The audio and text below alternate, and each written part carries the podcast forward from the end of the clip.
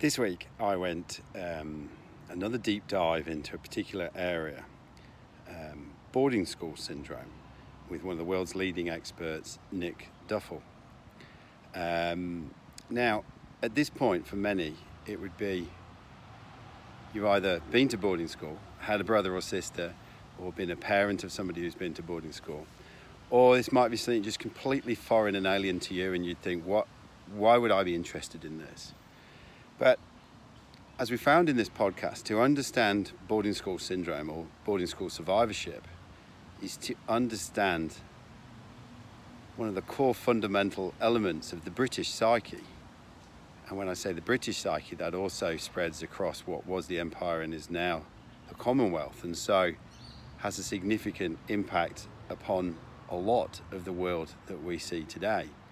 And to understand boarding school syndrome is also to understand a very clean and clinical example of early developmental trauma and the splitting um, to create a survival self, a survival personality from from what Nick refers to as our, our, our inner indigenous, our natural self. And then to understand how that, much later in life, can become a real beautiful gift. So, in this podcast, uh, Nick explains the, the, the history behind boarding schools. He's quite the psychohistorian. Um, we talk about the mechanics and dynamics of boarding school, school syndrome and how that's formed in early life, and then how that then plays out as ex boarders then go into the adult world uh, we discuss normalization and how, as he says, fish can't see the water that they swim in, and how you know key issues within our society we don't see because we're in and amongst them. We then have a really interesting discussion about what happens when the wheels come off, and there is the inevitable collapse of this survival personality that has really been created by a very young child, whether it's eight, nine, or 10. And so there's a certain amount of inevitability about that. And then what needs to happen in terms of retraining in later life. From this, we then further go into the wider implications on the British psyche and leadership and culture and how that spread across the world. And that's where it gets really fascinating. Look, this topic is is is, is quite a not very well known topic. And the first thing that springs to mind, and we discussed this, is how can you link a syndrome or a trauma to a, a, a privileged opportunity, a privileged education? And, and we talk about that. And, and, Nick gives some very good reasons why it's worth entertaining this and, and entertaining this topic not just as a research for somebody who went to boarding school, but anybody who who lives in uh, within the Commonwealth.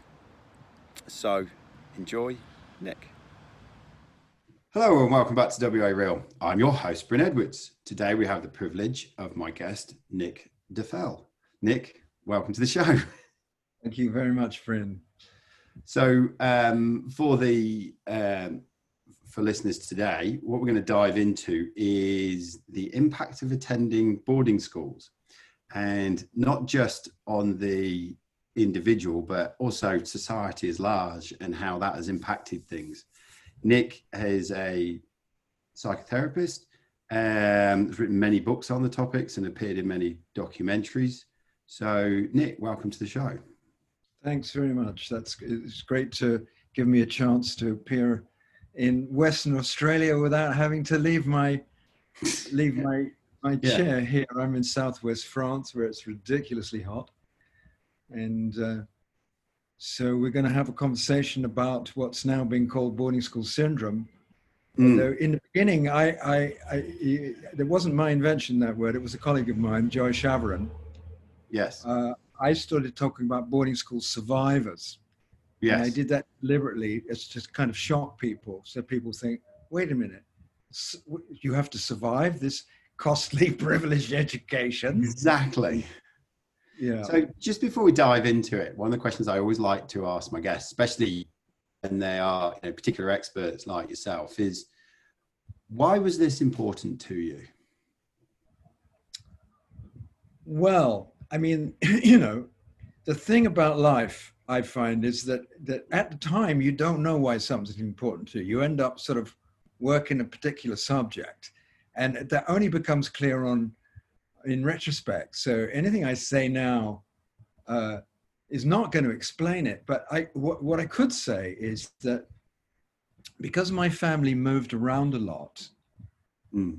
Uh, after the uh, this was you know in the 50s when I, I, went to my first boarding school i mean i you know i was always going to go to a, an english public school because my father was a boy from hackney which for those of you down under don't know where that is that's it used to be the poor part of london it's now the place where those guys with the beards and the wax wax right. moustaches live you know very what do you call them hipsters. Um, hipsters, yeah. that's right. So, so my father would turn in his grave to see what's happening in Hackney now.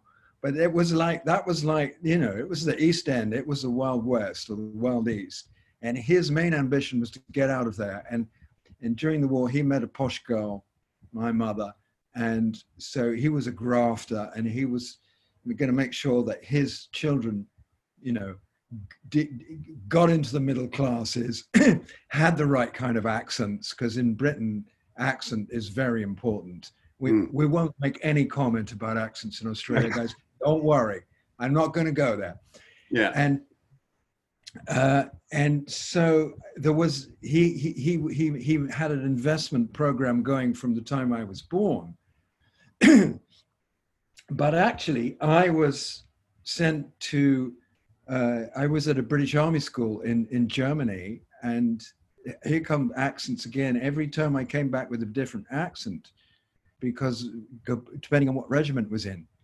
And it, apparently, the story goes when I came back with a Geordie accent, my father said, Enough is enough. We have to send him to boarding school now. And the firm paid for me to go early at the age of eight and I went to a school that, was, it wasn't in Germany and it wasn't in England, it was in Switzerland. And uh, was, uh, had been sort of commandeered by the military and it was full of American kids, uh, sergeants and officers. So I actually went to an American school in, in, in Switzerland.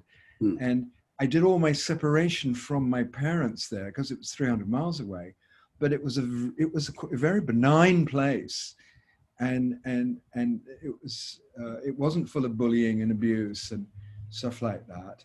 And then I got sent back to an English prep school for a year and then to an English public school. So by the time I got there at English public school at 13, I was well used to boarding. And I could not believe what was happening in the English boarding school all these rules and how you could get into trouble if you had your jacket buttons undone mm. and the fact that children were getting beaten and stuff like this. So it was very shocking for me. So I already had uh, an idea in my head. It doesn't have to be done like this. Yes.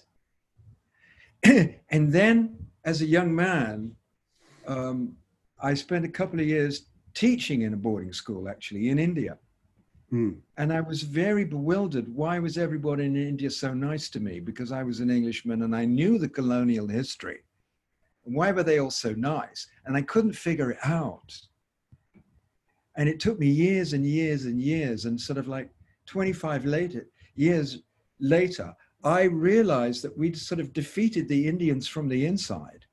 Because yes. we only had a handful of people out there. We'd made them kind of new boys, stupid boys who didn't know anything. Yeah. And put them at the bottom of the, uh, the of, of, of, of the pecking order. And, and, and, and they'd accepted it because if the psychological trance that the English is so good at people putting people into is strong enough, you end up accepting it. Mm. And and so I mean it's a, it's a long story, but I had a couple of breakdowns because I, I was a big rebel and I I went to Oxford. Then I became a carpenter broke my father's heart.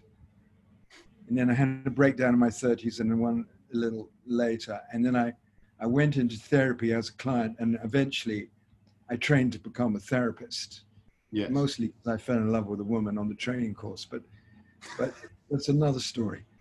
but and and then finally, you know, in in in um, in 1989, my qualifying thesis, I wrote something about boarding schools, and I showed it to my father, who was on his deathbed, and he said, "For God's sake, don't show it to your mother." Yeah. And you see, then then I started to realize, yes, well, my mother had been a boarder. She'd boarded from five years old, Wow. and so she hadn't didn't have a hope of being a proper mother, really. Hmm. Because this is a transgenerational problem. What we've Yeah. got in, in, in Britain is we've got people who have boarded, families who've had boarding over centuries and centuries. And boarding involves psychologically breaking the child's attachments. Yes. And that becomes a transgenerational problem. And, and, and the level of anxiety about that runs throughout the British psyche, actually. Mm. And we're going to we're going to dive into the impact on the British psyche and the empire and everything a little bit later. Um, before we go a bit further into what boarding school syndrome is and sort of the mechanics and dynamics of it, this and I suppose I must be transparent in this as well. I too went to a boarding school. Um, I went to a prep school at the age of eight in Leamington Spa, and I was a weekly boarder from 8 to 13 and then from 13 to 18 i was a termly boarder until i was 18 um, interestingly yeah my, my i had to actually have a chat with my parents before doing this conversation and you know i know that they made the best decision that they thought they were making at that point in time much like your father. Interestingly i was never more than probably a 45 50 minute drive from home but yeah. but it, it it could have been 45 Sometimes that's worse. Sometimes that's worse, isn't it? yeah it could have been 45 50 hours it really didn't matter anyway Yeah. so for somebody listening to this now before we deep dive into it um one of the most difficult thing things is even to talk about have a subject like boarding school syndrome because it's how can you guys who had this privileged upbringing you know with with the prestige and everything that surrounds it. And and now then tell me that there's a syndrome or there's a problem or there's a trauma around that. How have you managed to reconcile that in even gaining the space to have the discussion let alone getting into the mechanics of what it is which we'll do in a minute? Well, okay, I, I got a variety of ways to answer that. The first thing is, you know, please take a look at the English upper classes and and and royal family, and if you can find more dysfunctional people on on the planet,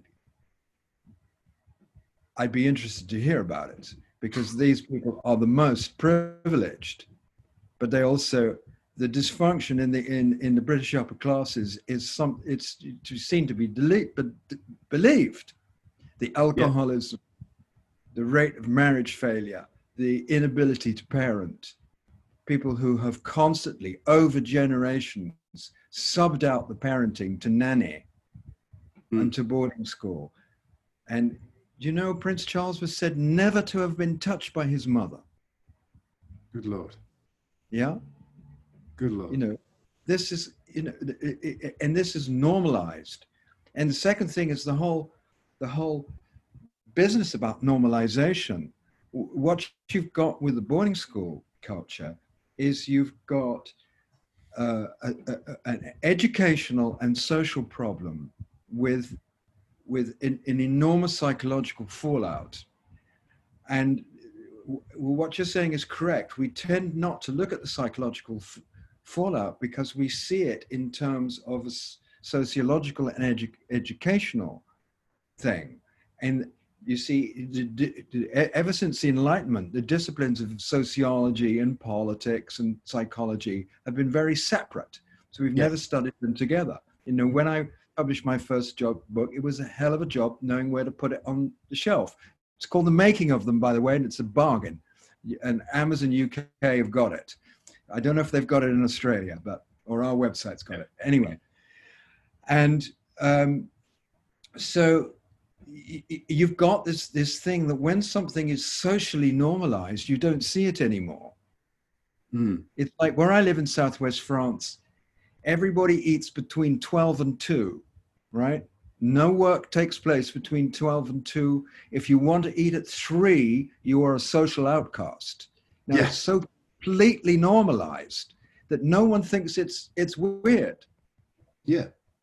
Now, the same goes goes for in Britain that most of the people think if you've got the money, give your children the best start you can do. And that means get them out of the family and into a, an institution. And it's so completely normalized that we're like in Britain and in the colonies and the ex-colonies. Sorry, chaps, I know you don't like that word, but you know that's the history. Um, the the you've got this situation with boarding school normalized and it's like it's like fish don't see water anymore you know Mm. it's just where it's just how it is so so it's a normalized phenomena and normalization psychoanalytic terms is a is a defense mechanism that operates in groups Yeah. it's a kind of emperor's clothes syndrome you know Yeah. Every, everyone's the emperor with clothes on because they're expecting to. Whereas back to Southwest France, where I'm here, people, when I say I study this this this issue, people say, "Well, what's the matter with you, English? Why do you have children if you want to send them away?" And I say, "Well, I, can't answer that one. You know, it's a big. Yeah. It's well, I can take time, but it's it's Yeah. it's. You see, then you have then you have to explain it with history, and with what I what I I now you introduced me as a psychotherapist. You're right, but I'm I I'm um, you know I'm I'm pretty long in the tooth these days. So I now describe myself mostly as a psychohistorian Right. look at the psychological history of things, and it goes back a long way in Britain, and it's certainly in England. This habit of sending used to be the squire away. You know, in the medi- Middle Ages, we used to send the squires away into someone else's household to grow up, to break them from the family culture. And then it's been used very, very successfully in in in, in Canada with the, with the native people to break them from their natural language, which is Yeah. You know their Indian languages and their religion, and what I call the, the, the, natural language of the person, which is emotions and sexuality. So, and it happened the same in Australia. You know, there's there's been a war on what I call the inner indigenous through Yes. the boarding school culture. Wow. Yes. Yes. I and it's very like- successful. It's very successful. you know. Yeah, I can see that how, and, and I'm sure we're going to go further into it in a minute. This idea of it's just even the fact that you've used the word break three times. Yes. It's almost like a horse. Yes, exactly.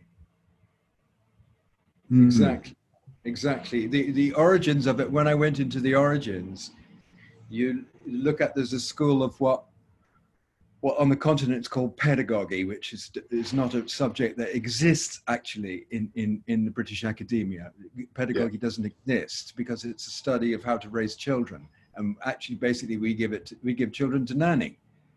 Yeah. And so but it, it, comes from a, a uh, it- people probably know the the, the the the popular psychological works of Alice Miller, where she looks at what she calls poisonous pedagogy, the idea that you would devise systems to break the will of the child, and then the child could be made. Before that, they were unmade, which is why my book is called The Making of Them. Yes. And my, my training for therapists is called The Unmaking of Them. Even at that point there the idea that you know so I get the sort of mental image of of like a seed and a sapling wanting to grow in its natural form and then somebody Yeah. almost putting splints on it to make it grow in different directions to Yeah. to fit to fit the will of man and fit the will of society rather than allowing the seed to take its course as nature intended Yes, you're right. It's I mean that and that's back to sociology again. That's called socialization. Yes. Actually, you breed the kind of people you want in, into society. And that's what I'm saying earlier. To really understand this phenomenon, you've got to look through a series of different lenses. And then you end up with the psychological one because actually you realize if you take a child away from its parents and break the attachments, if you raise them in an institution where there is always bullying abu- and abuse, you cannot get that out of institutions, no matter what kind of, uh, you know, uh, safety measures you put in place. It's that that, and and if you then have um, rule-bound institutions where the child is constantly afraid of breaking the rules or hmm. tempted mm. to, it's the same thing. You will develop a character that's very strategic, always trying to, you know, get away with stuff, doing the right. It really is out for number one, but can live in groups at the same time. Yes. Yeah. But you're going to end up with some very serious problems because when that person leaves and ends up in a family, and, and tries to run intimate relationships, they've become a very kind of private person, really very strategic, with quite a lot of anxiety underneath. Which here's the added bit: through the, with the English public school system, you've got very heavy expectations on you to succeed, to function, and a very big investment. And the child knows the parent is paying a lot of money. It's very important for the parent. Yes. So the internal pressure on the person is vast. And that's where it's different from all other kinds of, uh, uh, of traumatic situations. And the whole thing, boarding itself, we are now seeing is a trauma. It fits into the developmental trauma. And a trauma, uh, my colleague who, who invented boarding school syndrome as a word, uh, was looking at people who were traumatized at boarding. But you have to go a step further. Boarding itself is a trauma. Is a trauma. Even if it's you didn't end up being abused or s- strung up upside down from the you know the second floor of the boarding house or or exactly e- yeah exactly i mean you know it, certainly in my case nothing very bad happened to me but actually yes. the whole experience was just so shocking, yeah. especially after I'd come from a benign boarding school into that English one, that, and the whole loss of my parents, you know, I remember at, at 11, my aim, my, my, or 12, I think it was, I wanted to be an orphan. That's, uh, I, I dreamt of being, an, I imagined myself fantasize as an orphan. And I look back that, I think that must have been making, trying to make sense of the fact that I felt entirely alone. I could not discuss the experience with my parents. They hadn't been through it. I could not disappoint them. Yeah. And so a lot of people take it and it goes like very, very, you become very alone in life. And yet you're able to, to be in a group, put on a brave face, you know, function quite confidently, get the yeah. right accent. Tell not everybody. Not everybody. Yes. Because then I, I, I, divide boarding school survivors into three very broad brush cat- categories. The compliers, the ones who said it never did me any harm and go on and get busy making it success. You know, the David Camerons and the Boris Johnsons of this world and the Tony. Blairs. The second group is the rebels. Yes. It's like me, you know, I went, went to Oxford and then became a carpenter. Yep quite difficult to work with rebels. Uh, and then there was there are there there there there's some who get I call the crushed, and some people did get crushed by it. Yes. So I, I say the boarding school survivor, what he has to do, he has to erect what I call or she, so so it happens to to to girls as well. Let's not forget them. Hmm. Has to erect a plausible strategic survival personality and in the absence of parents, that is both your identity, but also a kind of internal parent that you bond to that looks after you. Yeah. And it's very frightening for people to hear this. The compliers think if the, if you sort of suggest that a complier is survival, they get very angry with you in survi- mm. survival mode because that is a threat to survival. But some children are already quite poorly attached or damaged when when they come and they can't put up a a, a, a, plausible survival personality. And you probably remember kids like this, they get bullied to shit at boarding school. Yeah, they do. They do. They were, yeah, they drew attention more often than not. And so, yeah, you you create this new person and you split from your true self to this new self. And, or uh, multiple selves, multiple selves. Hmm. I remember David could, could be anybody, you know. Yeah, I. Go on. It, it's interesting. You you're talking about being an orphan. I was always drawn, like well, like many boys are always drawn to uh, the character James Bond. But one of the things I particularly liked about James Bond was he was all on his own. Yeah. Ah, uh, yeah. Everybody. That's good. And, and, and he yeah. was, and he was, and it was that was particularly what it was about. And I always thought it'd be fun to be different people and have different things. So, well, make very, very good actors, ex public school men. Well, yes. Yeah. Or spies. I always fantasize about being a spy. Spies. Yeah. Hmm. So, um, can you just, just, just to set the context for this, can you step through almost like the, the journey that a, that somebody who goes to public school will go through, and then almost like psychologically what are the steps that happen and how this you know strategic survival persona comes about and then i suppose the question i'll ask you afterwards is how that then plays out into adult life just so we understand the sort of mechanics and dynamics of it yeah it's a very very good question Bryn. and, and it's it's it is very interesting to think like that because it's particularly important right at the beginning. The very first day is a very, very, very important because you, the, the child, uh, you know, what kind of preparation does a child get for this? And um, I mean, it partly depends. Certainly in my mother's case, my mother uh, told me what tremendous fun it was going to be. It was all going to be pillow fights and midnight feasts. Yeah. And so I was very ill prepared. And then I remember when my mother left, she waited till I was busy and then I turned around. I was elsewhere focused. I didn't get to say goodbye to her. Oh. And I, I, you know, when you look back, I realize that she, she wasn't going to be able to handle the emotion of that. Hmm. because you've got a parent who's a boarder. When they drop you off, they are both the parent who's abandoning and the parent who's setting you on this brave elitist start, but also they become the child who's being sent away. Yes. Because it's all resonating in their own psyche because it will never have been completed. Yeah, be triggering so and activating them.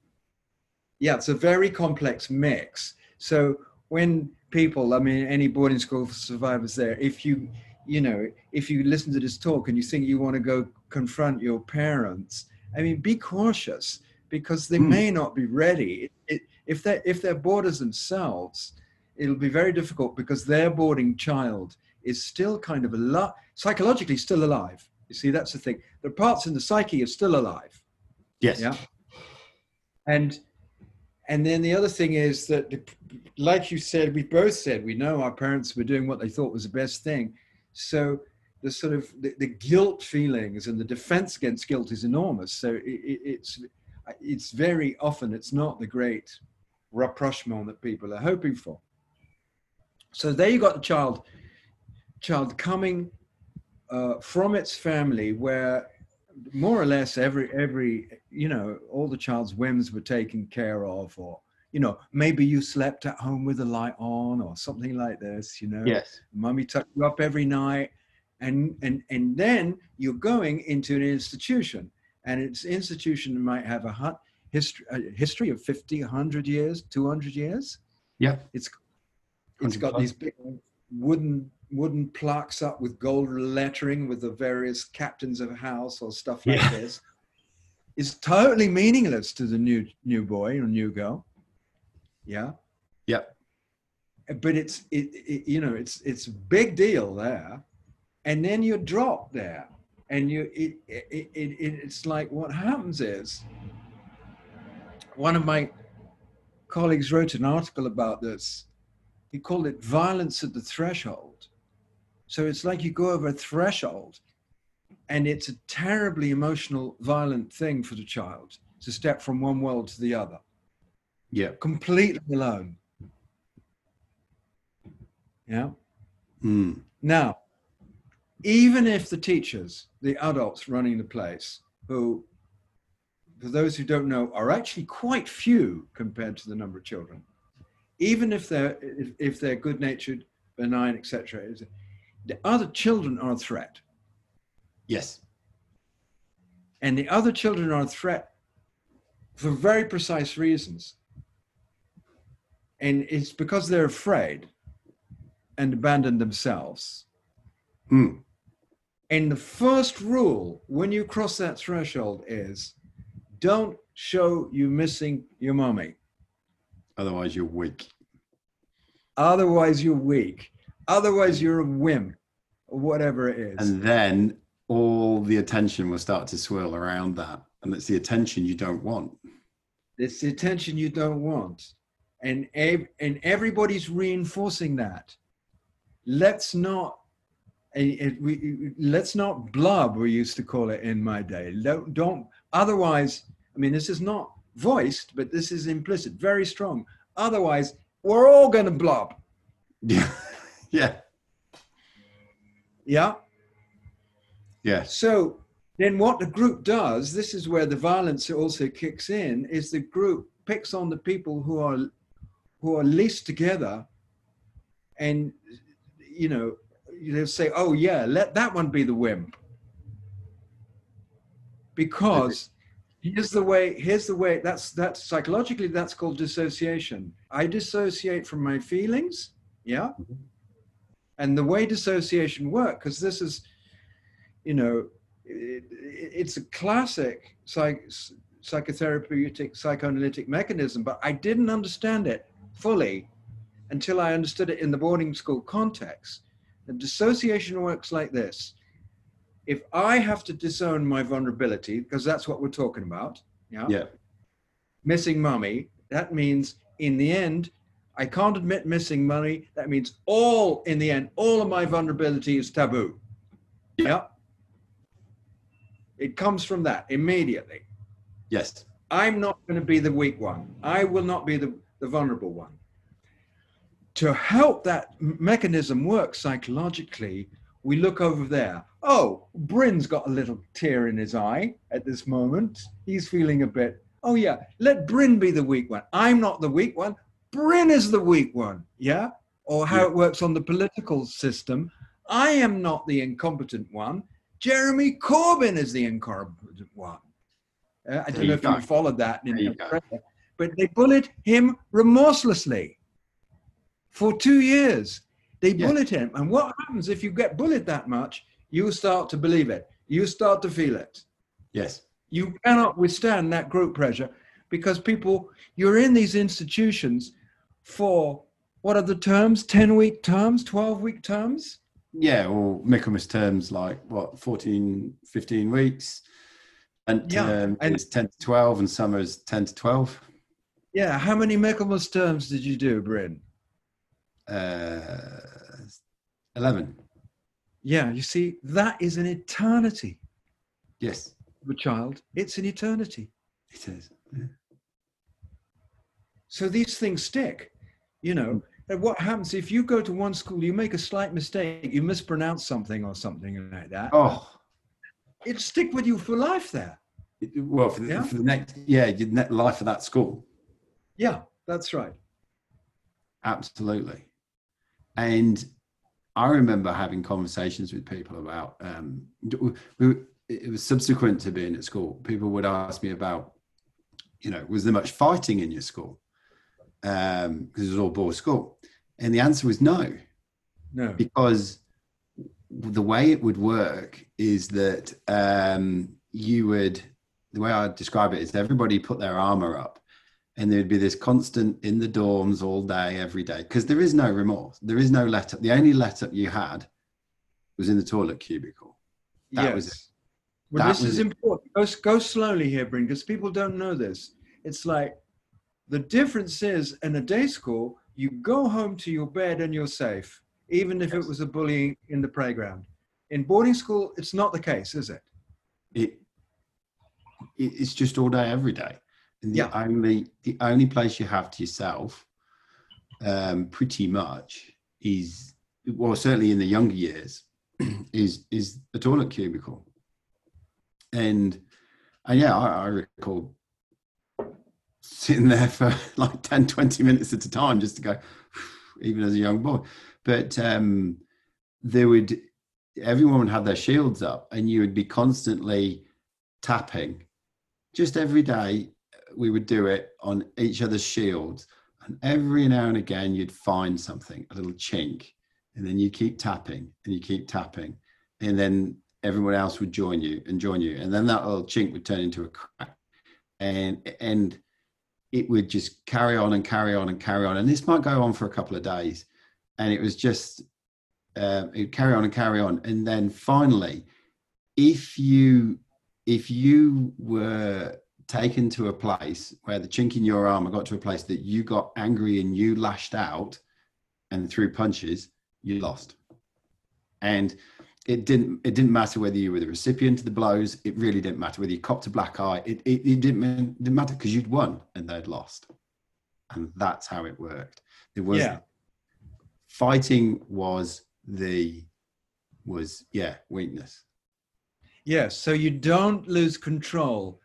You Yes. see, you don't. You you the if when I went into the origin of this, what that's the, it, behind, I see that psychohistorically there was a big project in Britain which really got going after the French Revolution and the the European Enlightenment. Is that we had to raise rational men Yeah. or even the girls had to become rational men. And you had a big problem with raising rational men because you start as a child, which is by nature irrational, emotional, messy, yeah and under the under in the world of the mother. So that's where the boarding school scored. You took them out of the world of the mother and raised them in this hyper rational education. You you probably remember, you know, you're not taught to be emotionally intelligent or even emotionally mm-hmm. literate in these schools. And the body has to do with sport. Yeah. That's what the body's about yes and, and then there's this bizarre kind of you know we've got the you've got the you've got the the rationality from the mind the body's to do with sport and a strange kind of religion which no one really believes correct and and that is that's known as the finest education in the world. Yeah. And Those actually it's rubbish. really is rubbish. You have to you, you know you have to come out of these places i'm afraid folks. You have to totally retrain yourself. You have to retrain your mind. You have to retrain your body. You have to retrain your, your emotions. You have to retrain your spirituality. You Mm. have to retrain your sexuality. That's five things you have to retrain. Because actually it affects you in all those dimensions in your life. Mm. and and the sooner you find out this is going on the better. As soon as you find out the problems of being a father or a husband are, are linked to boarding school uh, and how you were trained you know it doesn't mean you're a total shit. It doesn't mean that your partner is a, is a nag bag it actually means you had the worst training in the world for intimate relationship and family life even Yeah. though you may have a posh voice and a good job yes yeah Yeah. and you also can't work out why you know i'm going away to work to do the thing to provide for everybody what why is it you why is that not enough Yeah, yeah, that's right. Then you get very defensive about it. oh very much so And and defensiveness is the worst thing in relationships. Mm. You just you end up digging yourself in, digging yourself in. so to, to go back where we were before um Yeah. we have the you know the violence of the threshold we have the Yeah.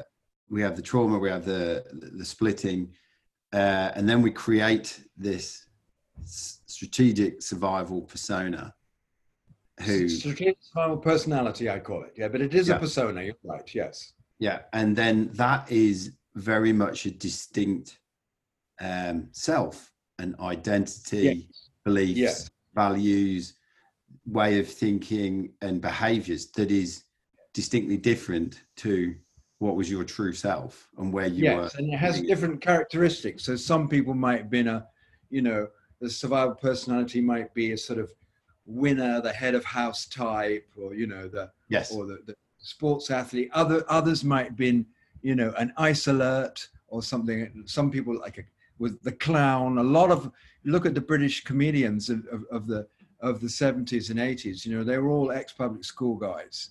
You yes. know refined clowns, you know, they you know, wits doing that. They all got that. You know, Tim Brooke Taylor said on his first day, he went through this threshold. He discovered you could make somebody laugh. This is like day one. He said, "I'll just keep doing that," and yeah. you know, yeah, because it's not going to get that unnecessary attention, is it? Yeah, yeah, that's eases the way forward. So even uh, unfortunately being a bully or even the victim of the bully is some kind of survival role yeah mm. and the problem is the problem is psychologically once we've we've designed something that you like the eight year old self designs a protecting self and the problem is you keep running it you know until you're 50 yeah if you're lucky and you you find it starts failing in your 40s and actually, that's a very good sign, although it seems to be a catastrophe for a lot of people. But it's a very good sign because you, you don't want it to be lasting into your 70s, I can tell you. Yeah. And I'm, go, I'm going to ask that's you about I'm yeah. going to ask you about that in, in a sec because um, I think the other thing that um, is worth pointing out is that this this trauma of leaving mum and dad, mm. although the the first day is the worst, it it's not a one-off thing. It happens no. every single time you go back yeah. from home to school, that's, and it, that's and then it leaves you in this very displaced state where what is actually home and what is what and and you know that's, I just remember the leading up to the days of the end of holidays just with dread. I, I, I still to this day, when I see adverts, even here in Australia, you know, end of term, get your get your stationery and those sort of things. Those adverts would start to come on the TV, and they would just make me angry as a child, and I still yeah. hate them today because yes. that signified yeah. end of holidays yeah. going back to this place. Yeah, I used to get it Sunday evenings and and the beginning of September. I used to get to my stomach the beginning of September. Mm. And you're right. You see, you talked, you mentioned the word splitting earlier, and, and in splitting is a sort of a colloquial word in therapy used for dissociation, where the self splits, so you show one side and another side is hidden, sometimes even from from yourself. Yes. Uh, you see, the, the whole structure of this boarding school thing it, it is supporting this because you have a child that's at home and a child that's at school. They're completely different. Environments are so different, and you're shuttling from one to the other, um, and, and, and uh, over many, many, many years. So it supports the splitting, and uh, you're, you you, you, you spend a lot more time at, the, at school than at home. Uh, so you, you spend your time at home at school longing to get home and then when you get home ultimately it's it's very disappointing and you actually you know you you have to you're counting off the days until you go back again so this does something very strange about time in the psyche about mm. about um, where you're rooted um, uh, you know I, mm. i'm still can't stand packing. You know, I mean, I, you know, I had years of therapy. I still, when it's time to pack, I go a bit panicky. Mm. You know, I, lucky I know what it is. Yes, but I still do it. Yes. Yeah, very deeply embedded. See, it gets embedded in the body. Very true. And so, after years and years and years of this, how do we describe the person that is released into the world? Well, what you, what, I mean, there's a variety of these persons, but I see one of the most common one is someone who knows how to function and is very good at having tea with elderly aunts or something like this. Yeah. But underneath is running an enormous amount of anxiety. And that anxiety is not very often not known to the self. Yes. So so you will take things like bad digestion, things like that as normal. Um, and be, because a lot of it goes into the body. Mm. And and you and, and the typical boarding school survivor is quite at home by now with having one outside face and, and another sort of internal reality. Yep. But very often does not know that the anxiety that they're running on is not normal or hasn't even recognized the anxiety. Because it's just most common. It's very normal. hard to recognize it. It's just normal. Yeah.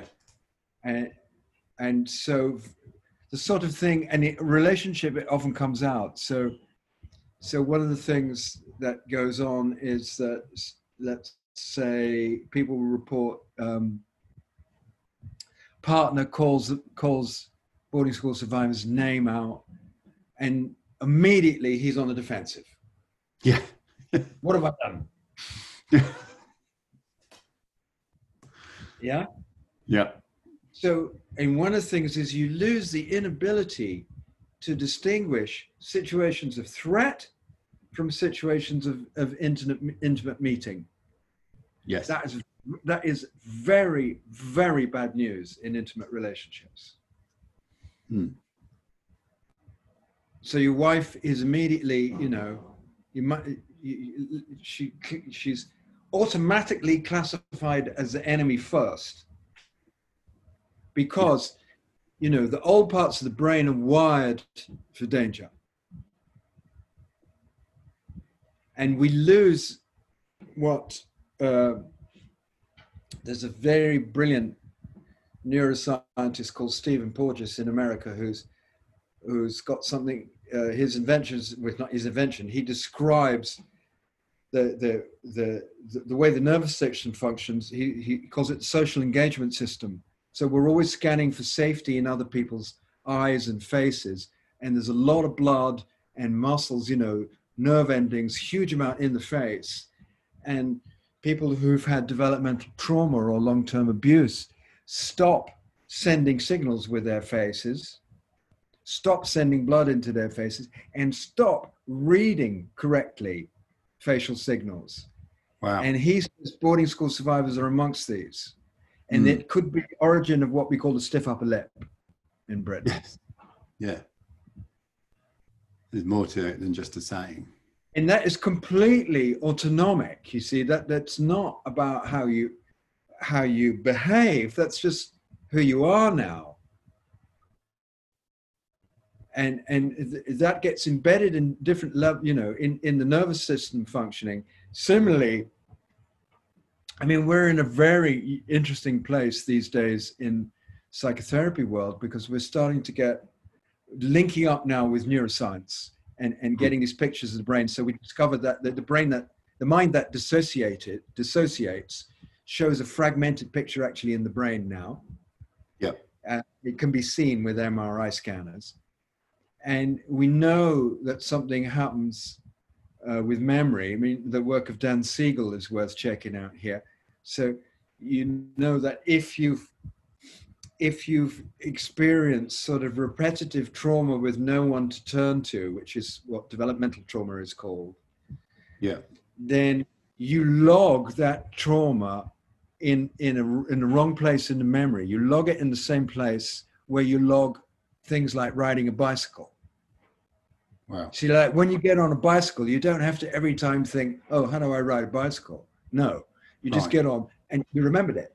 So you tend to store trauma now in that sort of place. So you go into right. situations, yeah. And yes, it's not just a habit; it's a conditioning. It's a condition. It's like the eight-year-old trauma is still alive there you know, you've only got to go.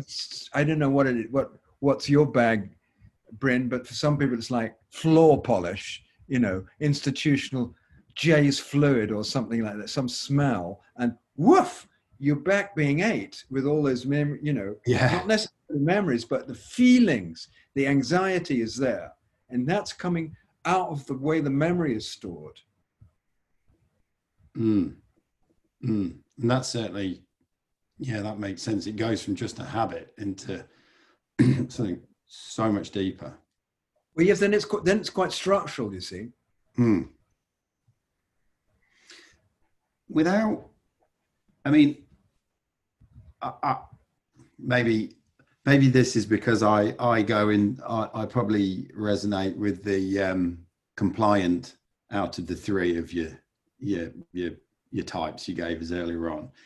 Um, it's easy for us to look at all the yeah, yeah. the the the negative aspects which we did, and, and there's a lot, plenty more in this discussion to go yet. But there are some.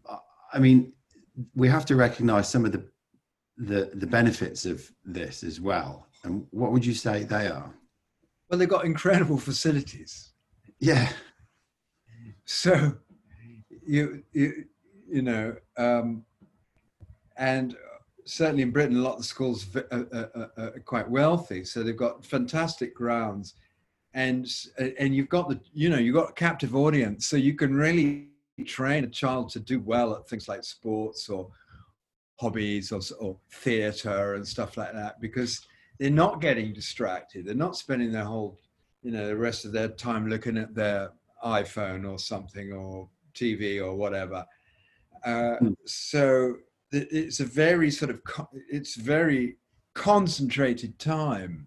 Yes. And and and so um and you could do things that you might not you know uh, i mean i, I did a i did a i did a little bit of rowing at my public school. And when i got when i got to oxford and I, I even in oxford the standard of rowing was way lower than what i was used to at school. Yes so you've you, you you've got that sort of that sort of very upmarket performance stuff that that that that goes on in those schools, which is hard to replicate. Mm. Now, you talk about concentrated because, yeah, I guess going into the workplace um, over the last twenty odd years, I've I've always had this ability to out concentrate most people in meetings. Uh, you know, the distractibility seems to go in no time where I can maintain concentration for a long period of time. I could never understand why everybody else couldn't do the same as well. Well, we have um, a name. Yeah, sorry, go on. Yeah, go on. No, we have a name for that. In What's that? We call it timetabling. Yes. It's it's because when you're at boarding school, there isn't any free time, or if there's free time, it's down on the timetable. It's an hour and a half after lunch on Sunday or something like this. It's so true. And and and so you're always on a timetable. So you you, yeah. you get both that sort of high level functioning you're describing at, but also a kind of a workaholism. Yes. And a lot of people kind of, you know, because the other thing that we haven't got to is, you know, what's it like when your survival personality designed by your eight year old crashes when you're in your 40s, say? Mm. And we're, we're going to get to that in just a second. Yeah, off, often it's losing a job. Often it's losing a job. In other words, you're off the timetable, and yeah. that that is can be very bewildering for the boarding school survivor. And yeah, and even now just listening to you i've always had this incredible intuitive well i say intuitive innate innate um, sense of time. I could, I could tell you what time of the day it is at any given point just because it's just drill drill drill drill drilled. And i'm usually and i don't wear watches as much anymore nowadays. yeah, that's that's also an anxiety thing where you actually yeah. have to know exactly where you are. Yeah. Yeah. Yeah. Just I guess one other th- just want to say before we, we move on from this topic is that a lot of the proponents of boarding school say there's two things they say. One is they say if a child's in an unhappy family, it's better off being out of it and at boarding school. Um, well, you try telling that to social workers. Social workers do all they can to keep children in families these days. And the Yeah. reason is that children have something they give to a family as well. They give their love and they give their attention. And taking a child out of the family is also bad for the family. Yeah. It's bad for the parents, it's bad for the family, not just for the child. And, you know, take them out when they're 16 by all means, but not when they're eight. You know? Yes. Because you all your formative influence period going on in these things. And the other thing is they talk about some of the proponents of boarding schools say, well, they learn to live in a community. But hang on a minute. It's not a community. It's a bunch of kids of the same age and some masters. And there's Yeah. a few age difference between. A community is people of all ages, all genders, animals, you know, people who are healthy, people who are sick, people who are rich, who are poor. That's a community. It's it's it involves a lot of diversity. Yeah. Yes. So a boarding school is not a community, it's an institution. Homogenization. And a lot of studies have been done on institution, notably by a guy called Goffman in, in the early 60s. And, and institutions really have their own life. And, and boarding schools are not communities, they're institutions, I'm afraid to say. Hmm.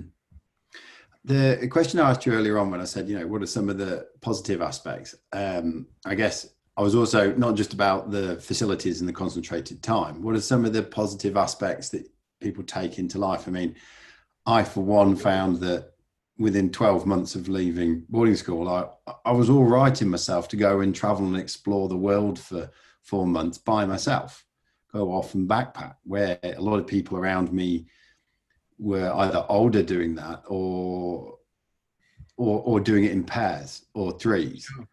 And I, I was fine. And so I, I don't want to sit here and just bag it all out there were some positive characteristics what what are some of those things that you have seen in in in the work that you've done You, well, it's no, it's true. That's all true. That you, Yeah.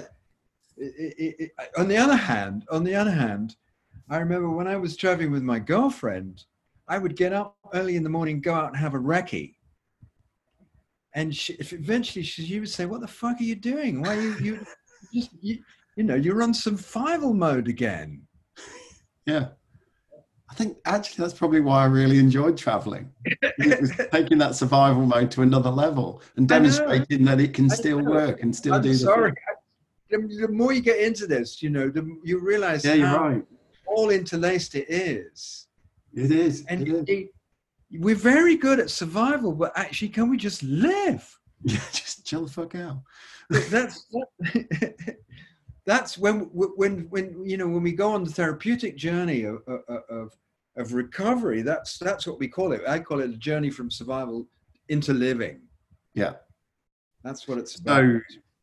So, so let's get to it now. You know, you, you go into Yeah. the world, you, you you probably end up with a relatively decent, high functioning job, and on the surface it looks all good. And you know, because you can hold a conversation and be witty and confident, as long as you're not one of those crushed people, you know, everything looks good. When do the wheels start to come off? Yeah, well, so let's like? say it could be when your first child is born and you, you come across raw vulnerability and power. Yeah. Oh. Oh, crikey. Move my fan. Sorry. No problem. Yeah. So it could be when your first child is born. Ironically enough, that was my father ringing. Uh, yeah, perfect. Perfect. He's is he, he's perhaps feeling the vibe. Uh, was your father aboard it too? Maybe. Sorry. So the question.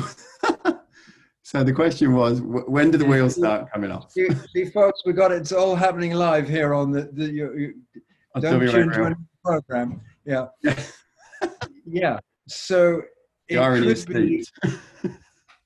it, it, it- could be when a child is born, or certainly very often when you've got a child reaches eight or something like that, Yeah. and you look at yourself and you think, oh my God, you know, I was like, I was so big. Yeah. Yes.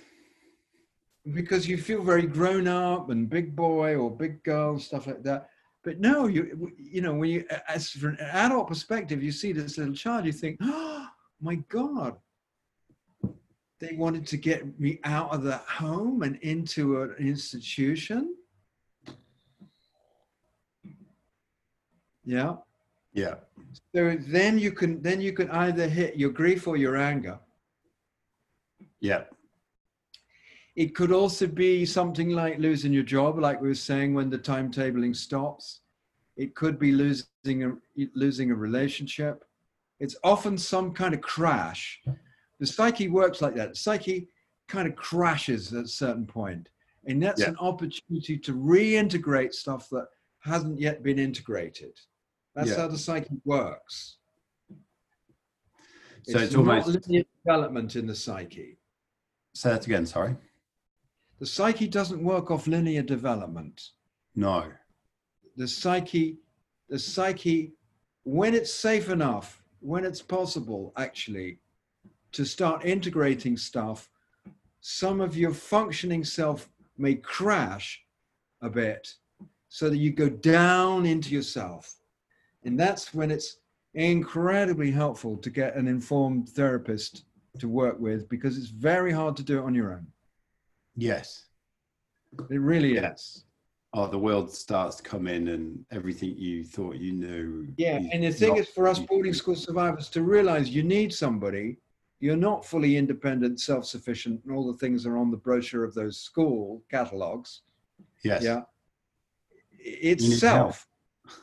It's to ask for help is very difficult if you, Enormous. if you to be independent, self sufficient. Yeah. With the, when when to, to continue my uh, phrase, when the wheels come off for someone, uh, when when the crash occurs, is it? Do you think that? Um, I, is is it that you know that there's almost like a sense of psyche energy fatigue of running this um you know this this persona and and it can no longer do it and it's just for want of a better word knackered. Um or is there or, and or is there like the you get to a place where that little aspect of yourself that true self part of you almost goes it, it's time for us to have some sunshine please. Well, um do, do you see what i mean? Um, I do. I mean, I think it's it's slightly more complex in that mm, the notion of what is the true self is a very complex philosophical one. yes. And I, I we won't go into that, but certainly what is true is that you've erected what uh, Winnicott called a false self. yeah. That's what I call strategic survival personality, and you've erected that as a protector. Yeah. In place of a parent, but also as an identity. That's where boarding school syndrome is is different from other syndromes. The Yeah. the survival self is both an identity and a parent looking after one. right and the the the the issue is you talked about do, do you run out of energy well it does take a lot of energy to keep that survival self going it's true and so you do get energy back when you stop doing it Mm, but i think it's more like you know it, it was invented by an 8 year old or a 10 year old or an 11 year old something like this. Is it likely that it's going to last throughout life? Because it's invented from the perspective of an 8 year old's outlook on the world. Yes. So I don't think it's likely. And you see, the psyche as a whole both wants to protect you. So the psyche creates the protected self, yeah? yes And psyche wants you to become more realistic at a certain point. yes So the first chapter in my book, The Making of Them, is called um, Breakdowns Can Be Breakthroughs. yes So not to be afraid of that, I had to learn that in my own life, not to be afraid of the breakdown, because actually it means the psyche is saying, okay, you're ready to integrate something more now. Mm, And here's the thing: if you've been, if you've been to that to the to, to been a little survivor at boarding school, you know, in this you know, with all the elite advantages and secret internal disadvantages, and you, you, you, you, you the psyche starts to break down, and you follow that, you trust in the psyche, and you follow that, and you come out. Uh, you know, many of the people I know who've done that journey become very, very deep human beings and have gone very deeply into themselves. And it's Yeah. very uh, rewarding and revealing path to take. It's almost turning it into a, an enormous gift later down the Yeah. track. Well, it's certainly it's it's it's it's I'd say it's like a it's a psycho spiritual path to follow that. Yes. Uh, uh, it's it's actually um, incredibly enlightening f- to hear you say that. Because yes it explains a lot of the things that i am drawn to now. And it's it, it I, I see it as it was originally designed to take you in one place but it's almost now taking you to a completely different place uh, a Yeah. making of a making of me at a level and a depth that is far deeper than what was originally designed for That's beautiful, Bryn. Yeah, I love that. Yeah, yeah right. It's very Because- touching. Yeah. And you know, that's like that's taking a very long, long term view on someone's life, Yes. Even if the origin of it started at eight years old. Yes, that's right. That's right. Hmm. Hmm. And so what does um what does therapy typically look like? I mean, is Well, it see, all just yeah. talk or is it are there other modalities? You see, I, you see uh, it's best it, it, it, it, it's best to find a therapy who's who, a therapist who understands the subject. And there's you know there's all kinds of disciplines in th- therapy, but they should, you know, whilst I'm a, a, a, inveterate publicist of, of my books, uh, you know, there's about five of them now on the subject out in Britain uh, you know get your therapist to you know train your therapist get them to Mm. read it because not not they don't all know about boarding school syndrome and what we do in britain is that we we we have we do um, therapeutic workshops uh, four day workshops so we run them over two weekends and we run them in groups with men and we run them in groups with women because you know one of the things is you learn bad habits in groups of other men uh, and you can unlearn them too. And, Yes. and you get these, you get people together, and they're telling stories, and they find so many similarities in the sort of syndrome that they never Yeah. had a never really discussed before in a safe place. That's really good. So a combination of that sort of group work and individual work is the best, and your own That- reading. That's an interesting point right there because I, I was I was saying to someone only the other day when I was mentioning that I'd started to looking at this and I was going to speak to you is that um, I can spot it. I can pretty much spot a, another ex border from a mile away. It's really Yeah. not difficult, and and you know it, it doesn't take much. Um, and you can have you can sort of within a short period of time, you know, confirm that, but you'll never have a conversation about it you will never acknowledge stuff uh, unless it's unless it's a high jinx, high drama story. Well, you you need to be very safe to do that. Hundred, yes, So, so if you can set up that safety in a social way, so much the Mm. better. But it's it's it, it, it- it's it's very difficult. Yeah. So that's what we do in our workshops. You know, we prepare people. You know, people sign up a year in advance very often, and and and we have people come. You know, we have people coming over from the states and Canada and things like that, and even Australia to do the workshops. It's a big deal for them Yeah. you know and we set it up very safely and we have two very skilled facilitators running these things because just beginning to take the cork out of the bottle there and talk about it like you're saying already hmm. that's really breaking the mold yeah, that's completely alien to everything that you've been programmed and conditioned Yeah. up for. That's right. And then, you know, then of course, towards the end of the workshops, we try to help them with a sort of a tool bag of, of, of you know, how to, to stop running your life on the survival personality. Mm. And that because that and that's you know that's difficult. You've learned that over many years. You, it's ingrained. So that's not easy. I'm not giving any false hopes that that's an easy project, but it's a worthwhile one. Like you were Yeah. saying just Yeah. Yeah, because you, you're not going to, it's, you know, it's not like the modern day online coaching phenomenon of two weekends and you'll be cured. no, no, that's all bullshit. It is. It is so bullshit. Mm. And so,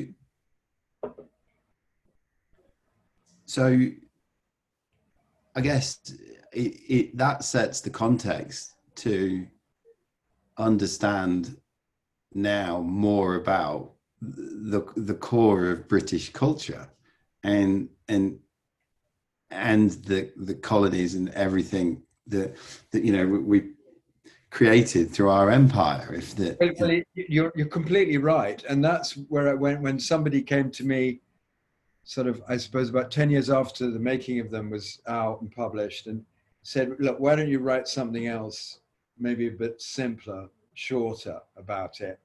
And I said, "No, I don't want to go there again." And then we had that.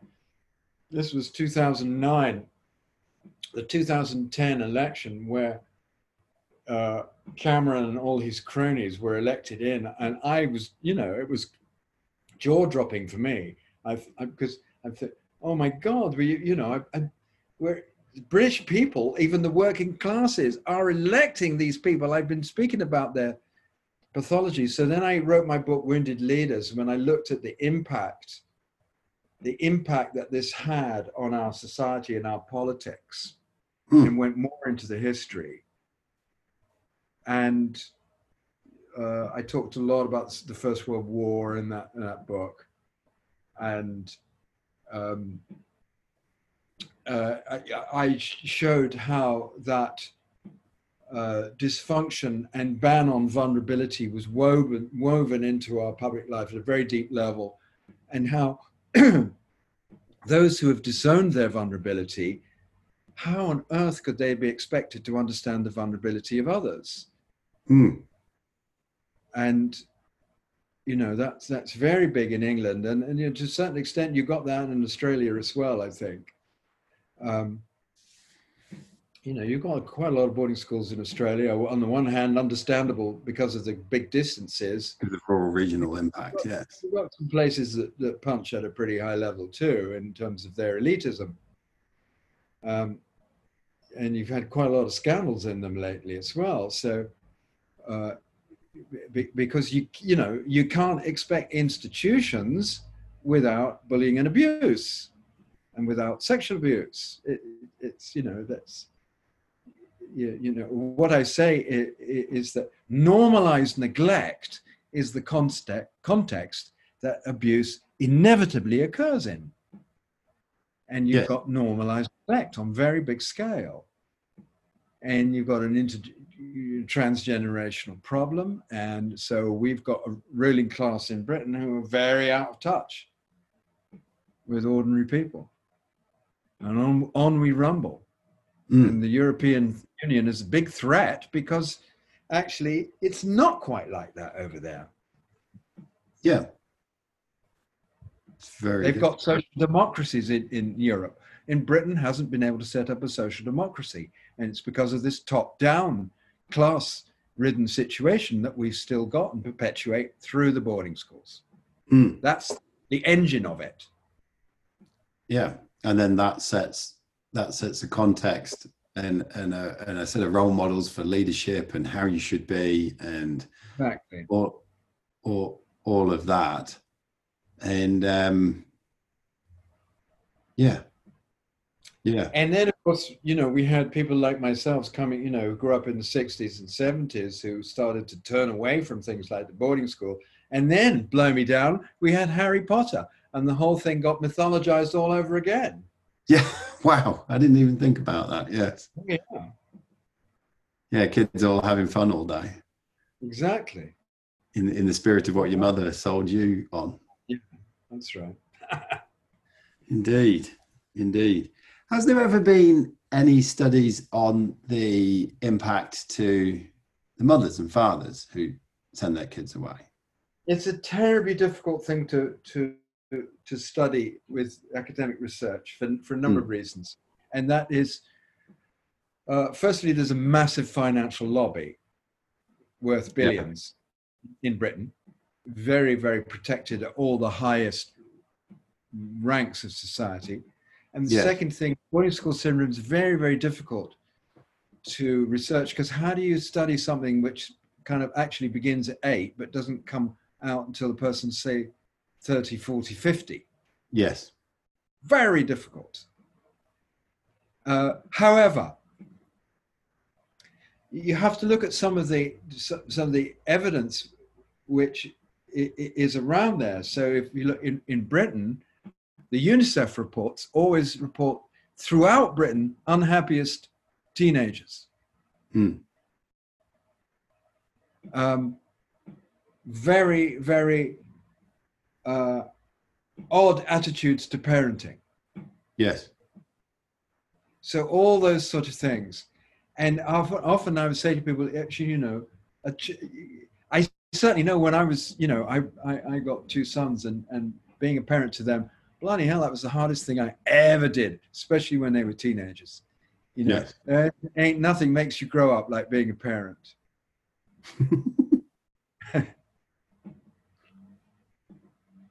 Yeah. How are we doing on time? How are we doing on time, Brent? Because I'm We're good. We're good. We're very good. Okay. I guess um, in, interestingly, um, and it- it's almost like a piece of serendipity in that this week I have been talking to you about this um, splitting um, from one from the true self to the to the this this strategic survival persona and last week I ended up talking to um, a well respected researcher in the world of narcissism. And and that too, we were talking about true self and false self and, and stuff like that. It, I don't know sort of know where I'm going with this question, but th- th- there's almost something about a clinical there's almost something about a, a, a, a clinical trauma that going to boarding school brings to somebody who does it. And and and this almost splitting that then gets reconciled later with a lot more i don't know force or gusto which is my sort of experience.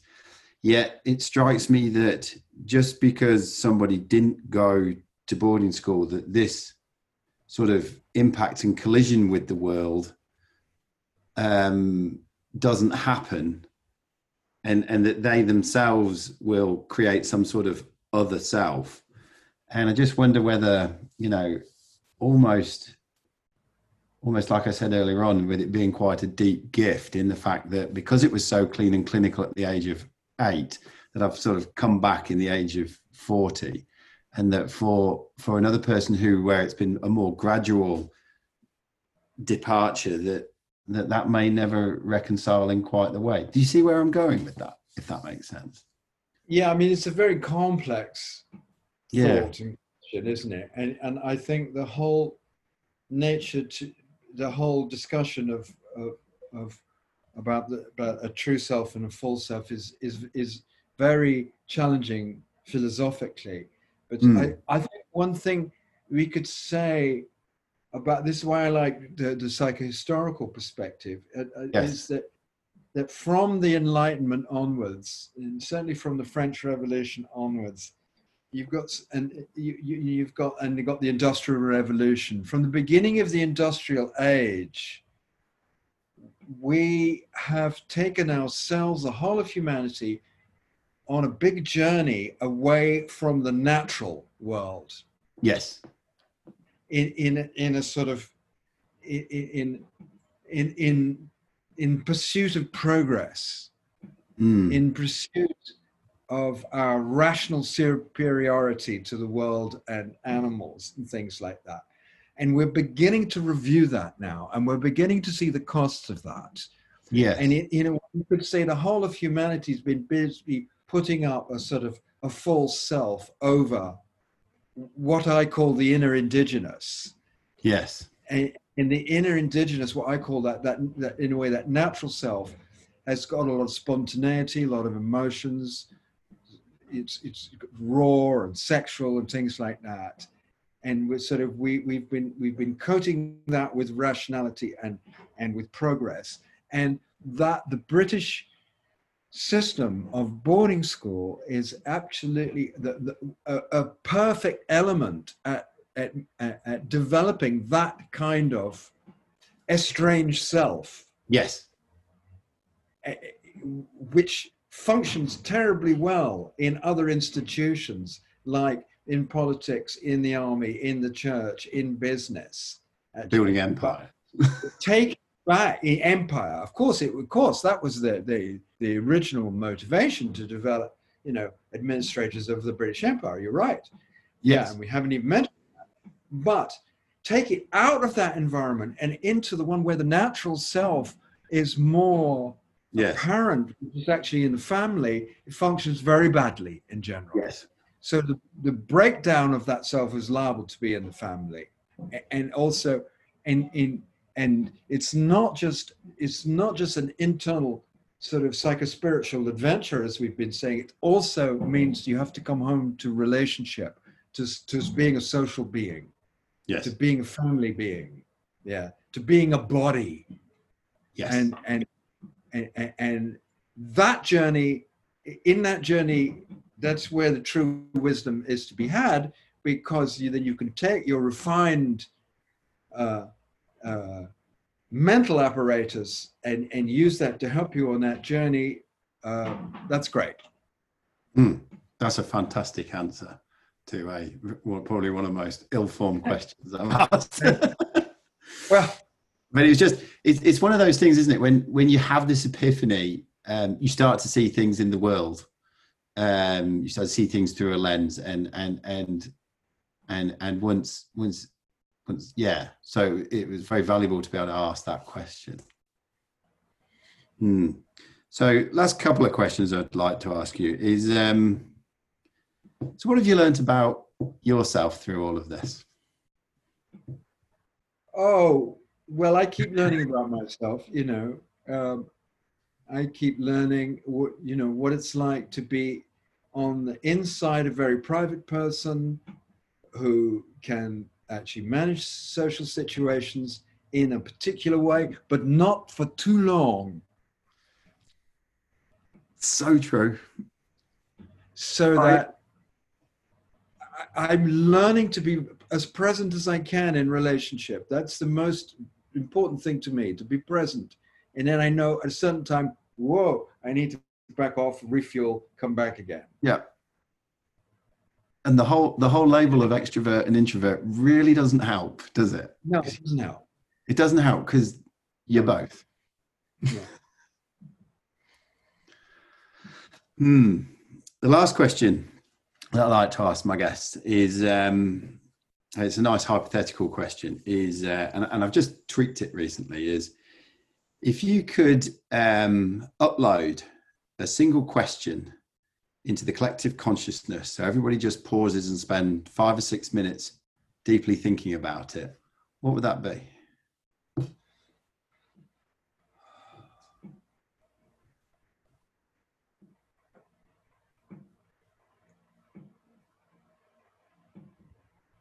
Well, I, I, I have I have a gendered question here. I would I would say for the men is what are the what is the work you need to complete that your father wasn't able to do?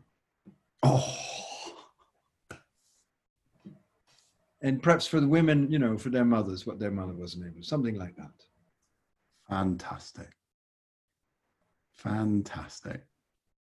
Nick, it's been an absolute pleasure talking to you today. Yeah, me too. Um, it's been a very nice interview. Thank you.